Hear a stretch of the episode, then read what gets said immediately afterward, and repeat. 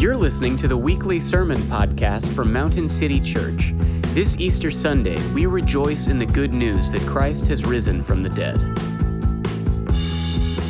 If you have your Bibles, we'll stick to the Word of God. Please turn with me to 1 Corinthians 15, 1 through 14. 1 Corinthians 15, 1 through 14. If you don't have a Bible, there should be one right in front of you. Um, open that up to 1 Corinthians 15, 1 through 14. I'm going to read that passage. Um, and then what I'll do is I'll pray, and then we're going to dive in and see what the Word of God has for us today, what God wants us to hear. So 1 Corinthians 15, 1 through 14 says this Now I would remind you, brothers, of the gospel I preached to you, which you received and which you stand, and by which you are being saved, if you hold fast to the word I preached to you, unless you believed in vain. For I delivered to you as of first importance what I also received that Christ died for our sins in accordance with Scripture, that he was buried, that he was raised on the third day in accordance with Scripture, and that he appeared to Cephas, then to the twelve. Then he appeared to more than 500 brothers at one time, most of whom are still alive, though some have fallen asleep. Then he appeared to James, then to all the apostles. Last of all, as to one um, untimely born, he appeared also to me. For I am the least of the apostles, unworthy to be called an apostle, because I persecuted the church of God. But by the grace of God, I am what I am, and his grace toward me was not in vain. On the contrary, I worked harder than any of them, though it was not I, but the grace of God that is with me. Whether then it was I or they, so we preach, and so you believed. Now, if Christ is proclaimed as raised from the dead, how can someone of, of you say that there is no resurrection of the dead? If there is no resurrection of the dead, then not even Christ has been raised. And if Christ has not been raised, then our preaching is in vain, and your faith is in vain. Let's pray together. Father, I just pray that as we hear the gospel today, Paul says that is of first importance the gospel, the good news, the declaration of what Christ has done. Lord, I just pray today that your Holy Spirit will work in our hearts, in each of our hearts. Lord, I, I need the gospel just as much today as I did five years ago, 10 years ago, or 20 years ago. I need the good news declared over my life. And Father, I pray that your Spirit will help us to receive the good news today. We pray these in Jesus' name. Amen. So on Friday, we've been working on this project, as you can tell, to try to raise up the pulpit so I can actually look at people because it was way down here. And as you can see, we're, we're like part way through. We're trying to get to stain. So I, I go over to Sherwin Williams. They, they, they were going to match the stain to the pulpit and everything like that. And oh, by the way, it was quite interesting because they said we need wood to match, right? So I got some scraps from Matt and I took it over. They're like, oh, no, no. We need the wood that you're going to color to match. I had pictures. I thought that was good enough. That definitely wasn't good enough. So I'm like, well, what do we do? So Marty's with me and, and I'm like, yeah, we're taking the whole thing. So you should have seen their faces when we open up the thing and we roll out the pulpit. It's like, yeah, we're doing street evangelism right here. Let's go after it. It was hilarious, but that's all I had. I wasn't going to take, take apart the pulpit. I wasn't doing that, right? Um, so uh, they called me Friday. I didn't have time to, to work on it to get it stained before um, this Sunday. But John, who works there, as he actually carried the pulpit out as I was carrying all the things that, that we need to stain this piece of wood. When John was walking out, he was walking out carrying the pulpit. It's an interesting scene in the middle of a, a shopping plaza. But anyway, um, John said this thing as he was setting the pulpit in the back of the Santa Fe. And he asked, Are you gearing up for Easter? He always calls me pastor, even though, you know, it's like, I'm not, anyway. Um, are you gearing up for Easter, Pastor? He's like, I really like Easter. Because everyone makes a big deal out of Christmas. But he says this if you are who you are, then Easter is the day. If you are who you are, then Easter is the day. In other words, if, if you are who you are, if you are a Christ follower, if you know and believe what happened on the third day, it is the day. It is the day. On the third day, a historical event happened. A historical event that changed the course of history. It caused, it caused an entire empire to fall. On the third day, Jesus got up and left the tomb. He rose from the dead. Why is it important to start by framing the resurrection as a historical event? Because if Jesus rose from the dead, then he is not just another teacher, another guru, another self proclaimed Messiah. This is not what Christianity is and what it's all about. Christianity primarily is a declaration of a historical event. It's an announcement of historical facts. It's primarily the proclamation of certain world changing historical events, and only secondarily is it a way of life. It seems like in the American church we've got that flipped around. It is a declaration of historical facts, then it is a way of life as we follow our Lord and Savior. Only secondarily is it a philosophy. Only secondarily is it a set of principles for living. That is so absolutely critical to stress today. Everything in our faith hinges on the world changing historical resurrection of Jesus Christ. Michael Bird says this He says, The church exists on the premise and in the power of the resurrection. It exists on the premise and the power of the resurrection. The premise is no resurrection, no church. In fact, 1 Corinthians 15 14, at the bottom of our passage today, Paul says, And if Christ has not been raised, then our preaching is in vain, and your faith is in vain. The power of the res- resurrection is how early Christians turned the world upside down.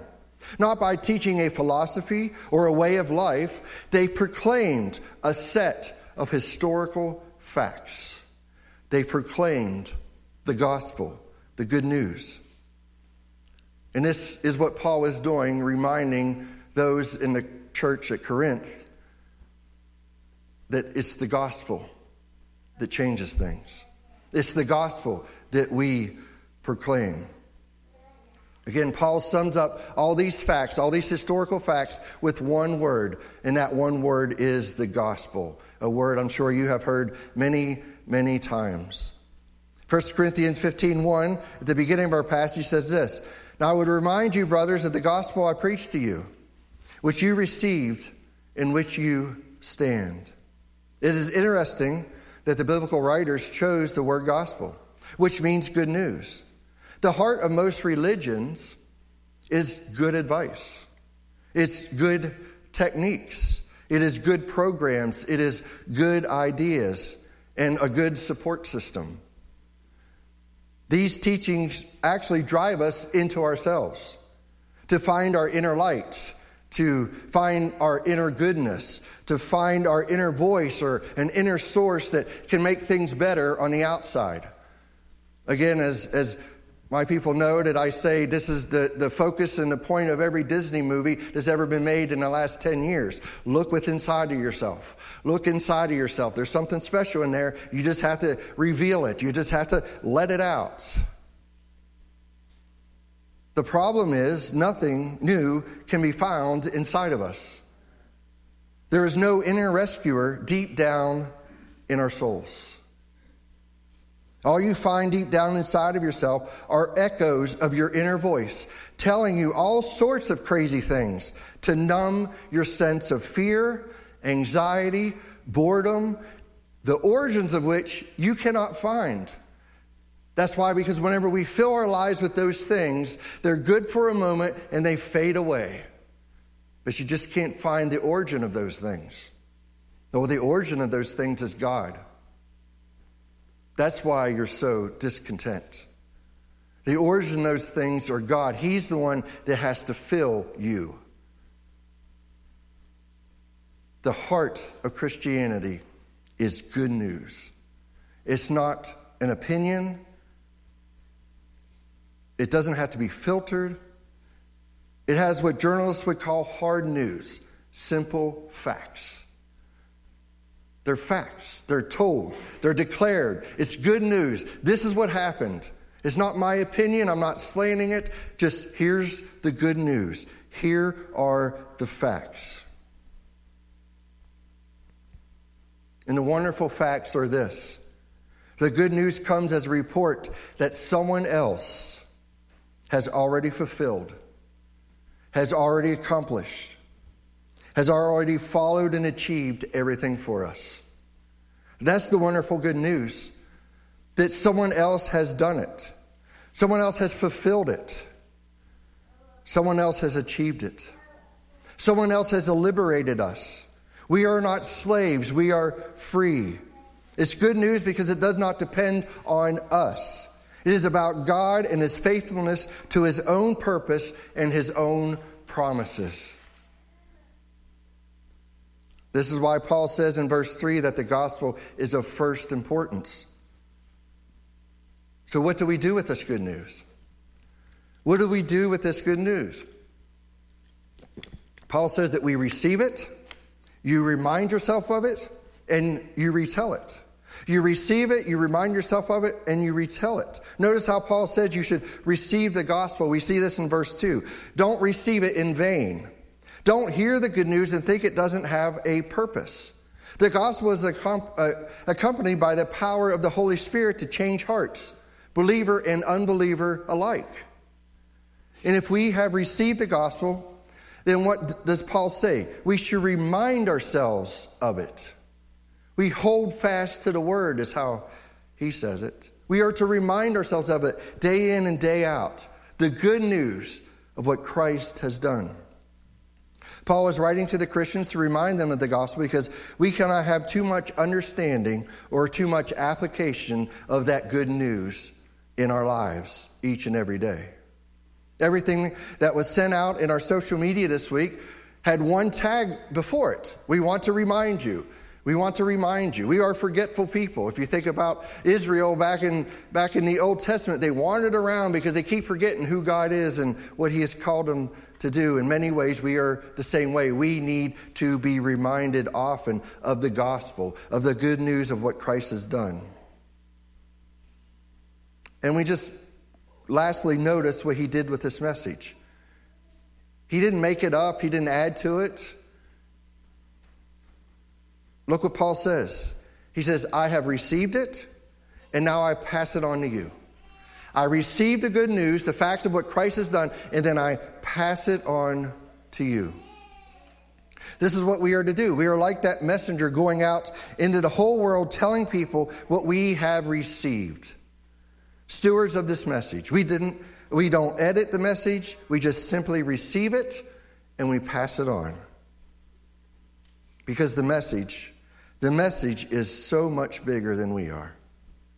The message is where the power is. It's not in how well we articulate it, it's not in our wonderful arguments.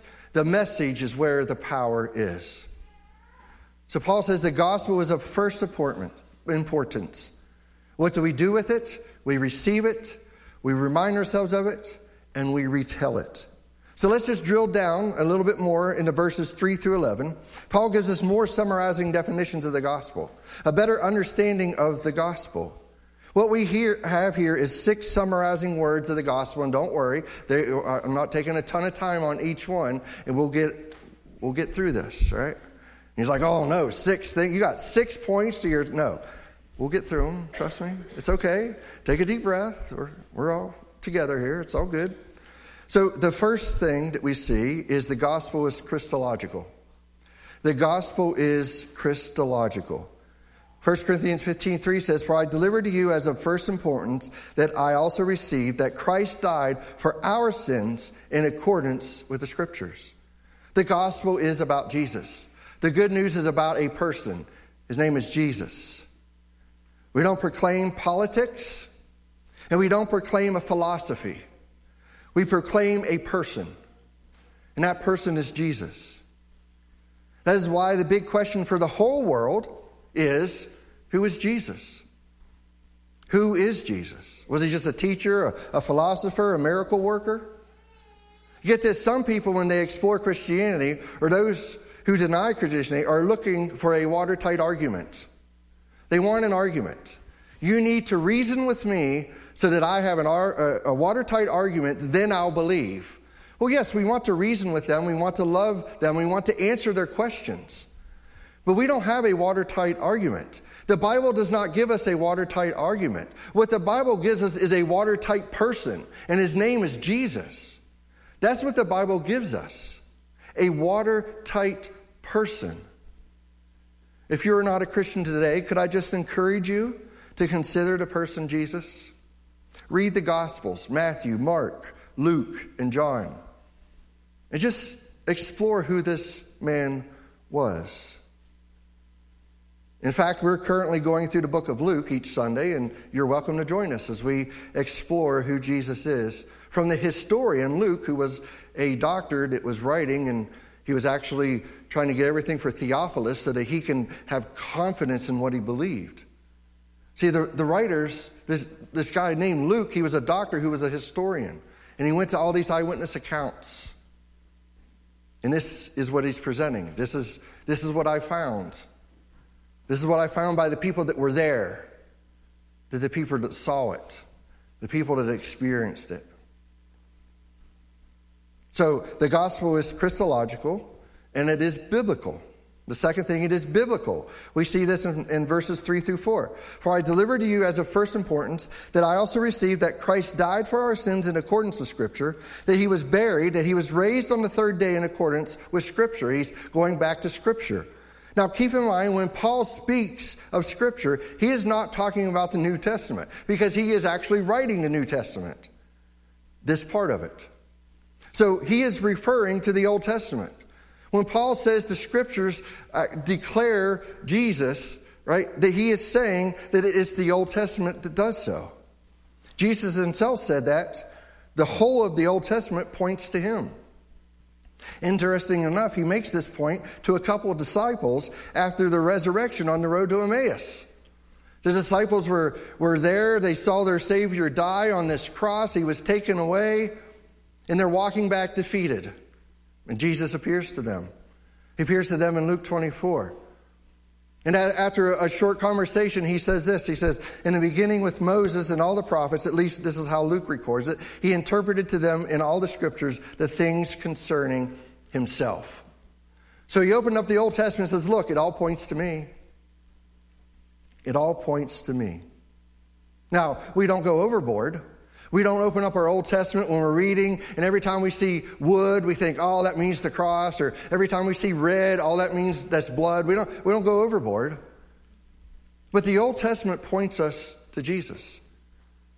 I mean, there is some astronomical number. I heard this out when I was truck driving one time. The, the, you know, there's 300 prophecies that Jesus fulfilled. And the, the mathematical number, the probability of one person actually fulfilling all 300 prophecies is there's some astronomical number that I, I can't even remember. It had a lot of zeros at the end of it, put it that way. Pretty amazing that the Old Testament is pointing us to Christ. It's, it's telling us the story, these historical facts about what God is doing and how He is going to fulfill His purposes. The gospel is biblical because the whole story of the Bible is telling us the gospel. It is about God and His faithfulness to His own purpose and promises. The best part is that we know how the story ends. That's the wonderful thing. We know how the story ends. So the gospel is Christological, is biblical, and I know I've already touched on this, but the gospel is historical. It is historical.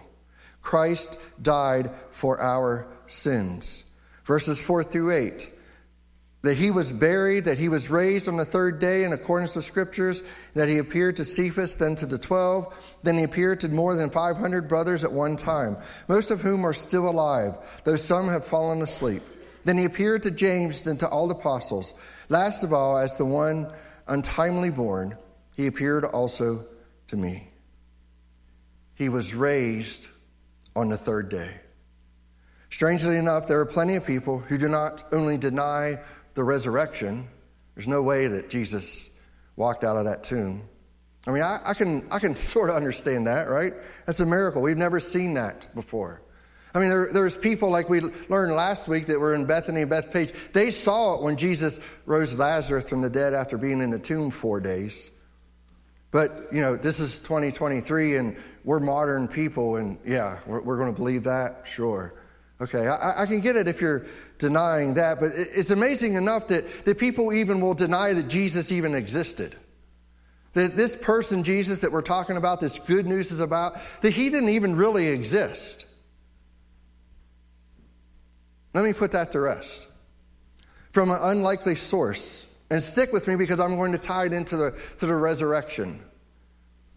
There's a man named Bart Ehrman. Bart Ehrman is no friend to Christianity.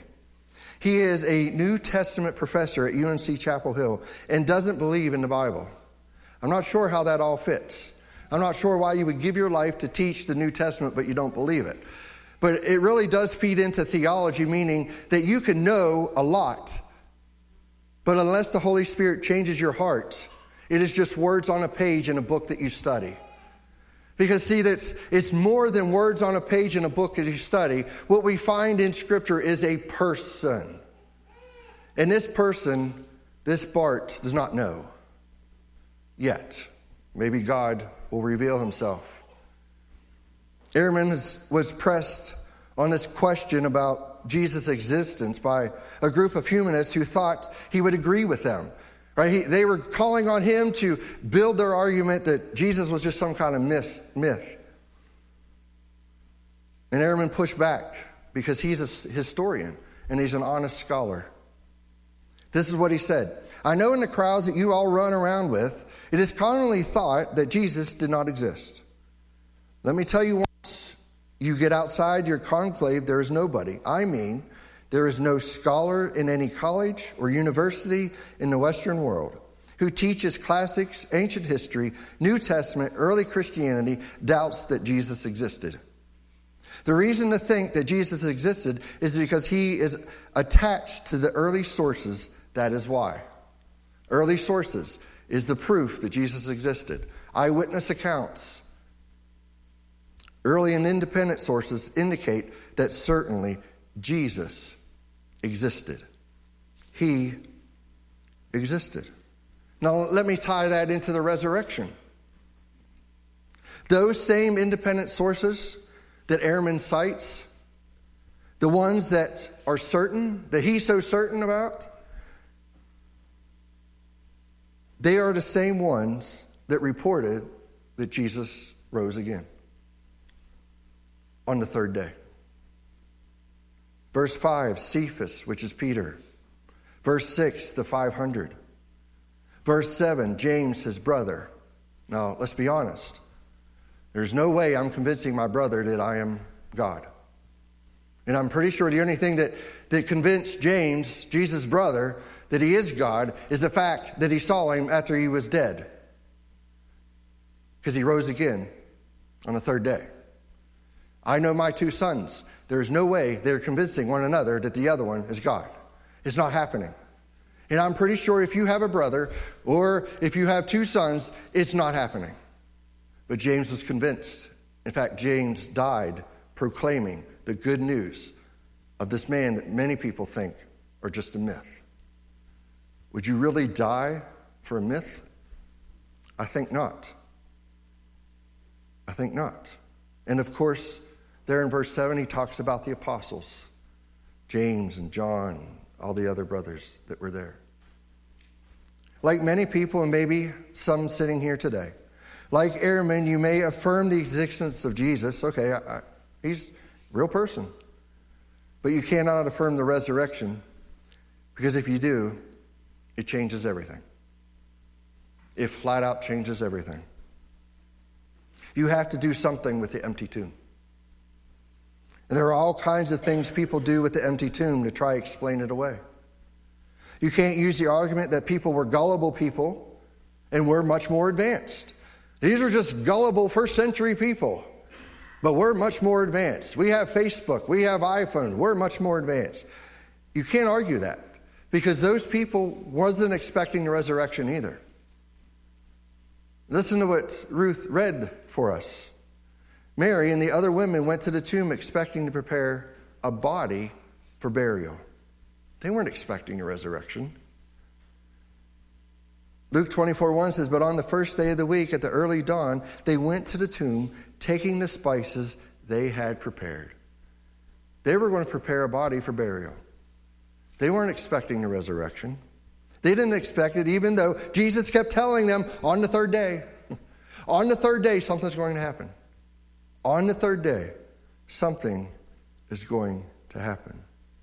Others say it's just a myth. Too many eyewitnesses for that. I think we've already shown that. And the Gospels do not read like legends. There are far too many details for this to be legends.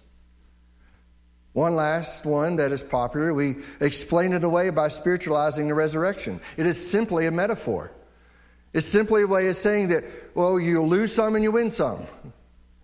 Or after winter, then comes spring. This idea that the resurrection is just, well, you lose some, you win some. This explanation falls short because the Gospels are written as, as historical accounts.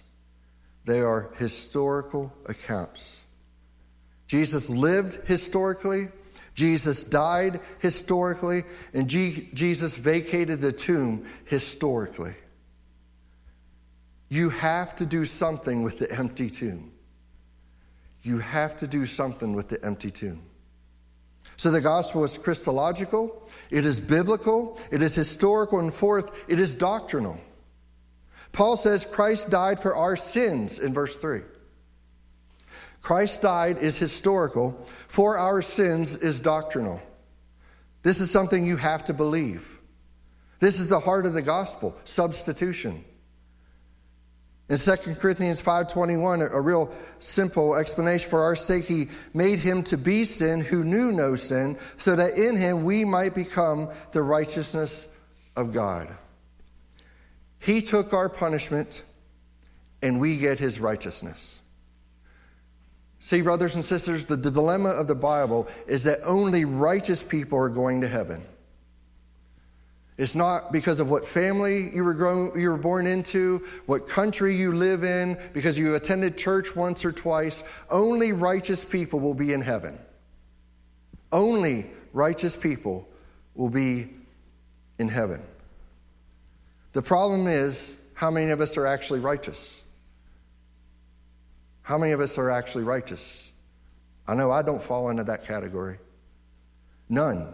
Now, I am pretty sure each of us here today have at least told one lie in the last 30 days. So, according to God's standard for righteousness, is that we do not bear false witness against our neighbor. This is his standard. He is a holy and just God. He is a perfect God. This is his standard. We break his standard, therefore, we are not righteous. And, brothers, sisters, let's be honest. He really doesn't care what we think about that. If it's fair, if it's unfair, if we like it, if we don't like it, if it infringes on our rights, He's God. When you're God, you get to do things like that. It's His world, He created it. He created all of us. But just remember, He might not care what you think about it, but He sure does care about you. He's done an awful lot to be with you. He's done an awful lot so that you can be with Him for all eternity.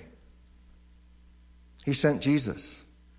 He sent Himself to give His children a means to obtain the righteousness needed to be in His presence. He knew we would need an alien righteousness, one that does not come from within, but from outside ourselves.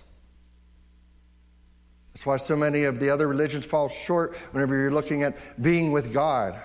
It's because they're telling you to look inside, follow a program. No, we can't do it. We fail every time. That's why we need to preach the gospel to ourselves day in and day out. We are under His grace and we've been given His mercy. We need this righteousness that comes from outside ourselves. This is imputed righteousness. There's a word that probably nobody used this morning imputed. Nobody in the back during breakfast said, I'm imputing cream cheese onto my bagel. We don't use that word. but it means to take from one place and apply it in another place. And that's what we get. We get his righteousness. This is the beauty of the gospel. The very righteousness that God requires from us is the very righteousness God provides for us in Christ Jesus. If we believe, if we have faith. The gospel is doctrinal. And fifth, the gospel must be personal. Verse 11 says, You must believe the gospel. It is not enough to believe Jesus lived, died, and rose. You must also believe that he did it for sinners. And much more than that, you must see him there dying for you, for your sins. Therefore, you must believe that you have sinned and are in need of a Savior. And beloved, this is the cool part. He does this for us as well.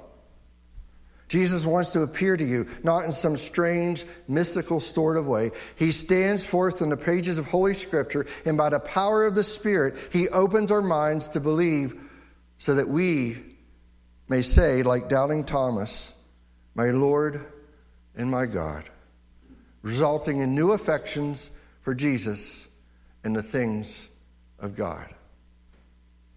2 Corinthians 5:17 says, "Therefore if anyone is in Christ, he is a new creation. The old has passed away; behold, the new has come."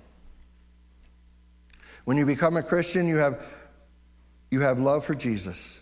You have new affections, new desires, and it affects everything.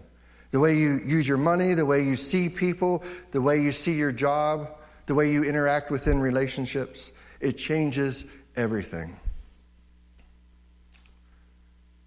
And this happens in many different ways. Sometimes it takes a long time, sometimes it's instantaneous.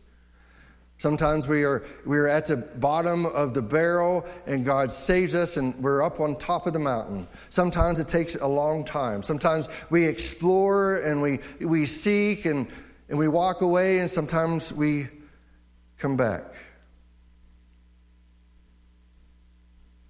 Think of C.S. Lewis.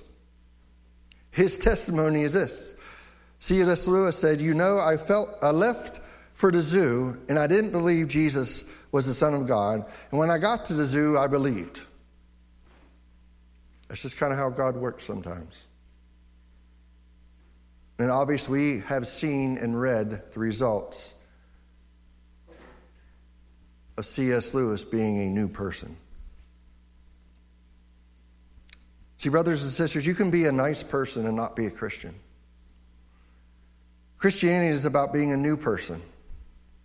And this is what I hold out to you today the guilt, the shame, and fear you deal with every single day can be taken away, nailed to the cross of Christ.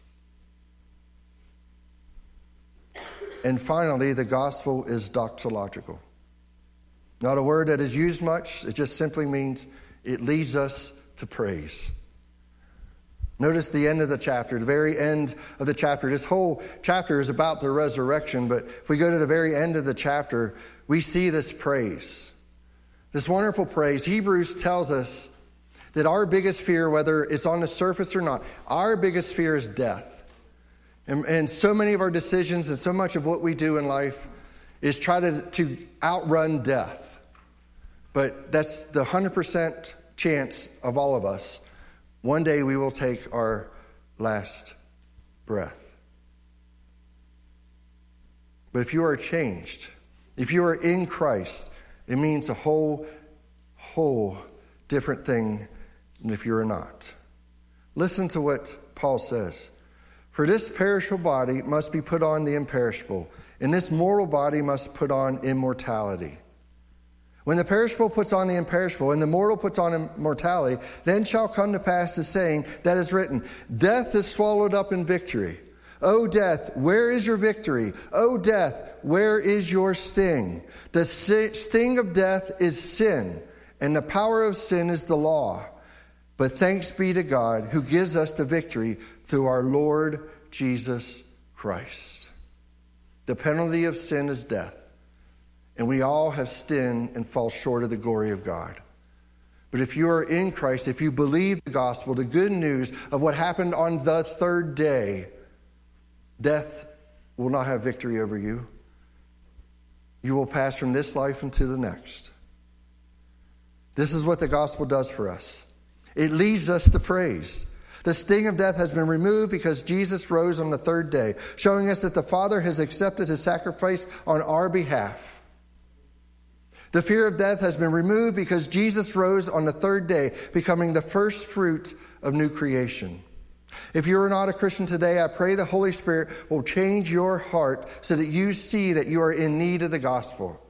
And you will believe that Jesus rose on the third day.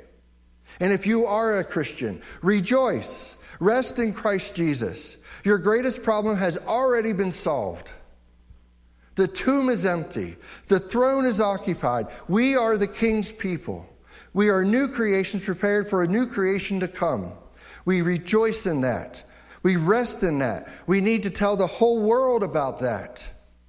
On the third day, Jesus rose from the dead. He is alive. Rejoice. Pray with me. Father, we thank you for your word. We thank you for the gospel. Father, I just pray, Lord, that your spirit will work in our hearts. Please work in my heart so I could preach the gospel to myself and remind myself of the gospel. Father, I need you. Each and every day I wake up and this fallen world comes at me, and my own sinful flesh rises up, and I need to preach the gospel to myself. And Lord, I pray that each one here would preach the gospel to themselves. And Father, I pray if there's one here, Lord, that your Spirit has shown them that this gospel is personal. It is for sin and it is for their sin, and they could be freed from that. Lord, I pray if your Spirit worked, that they would turn from what they trust in and turn and trust in you. We pray that in Jesus' name. Amen. Thank you for listening to the weekly sermon podcast from Mountain City Church. To learn more about our church, visit our website at mountaincty.church. Thanks again, and may the Lord bless your week.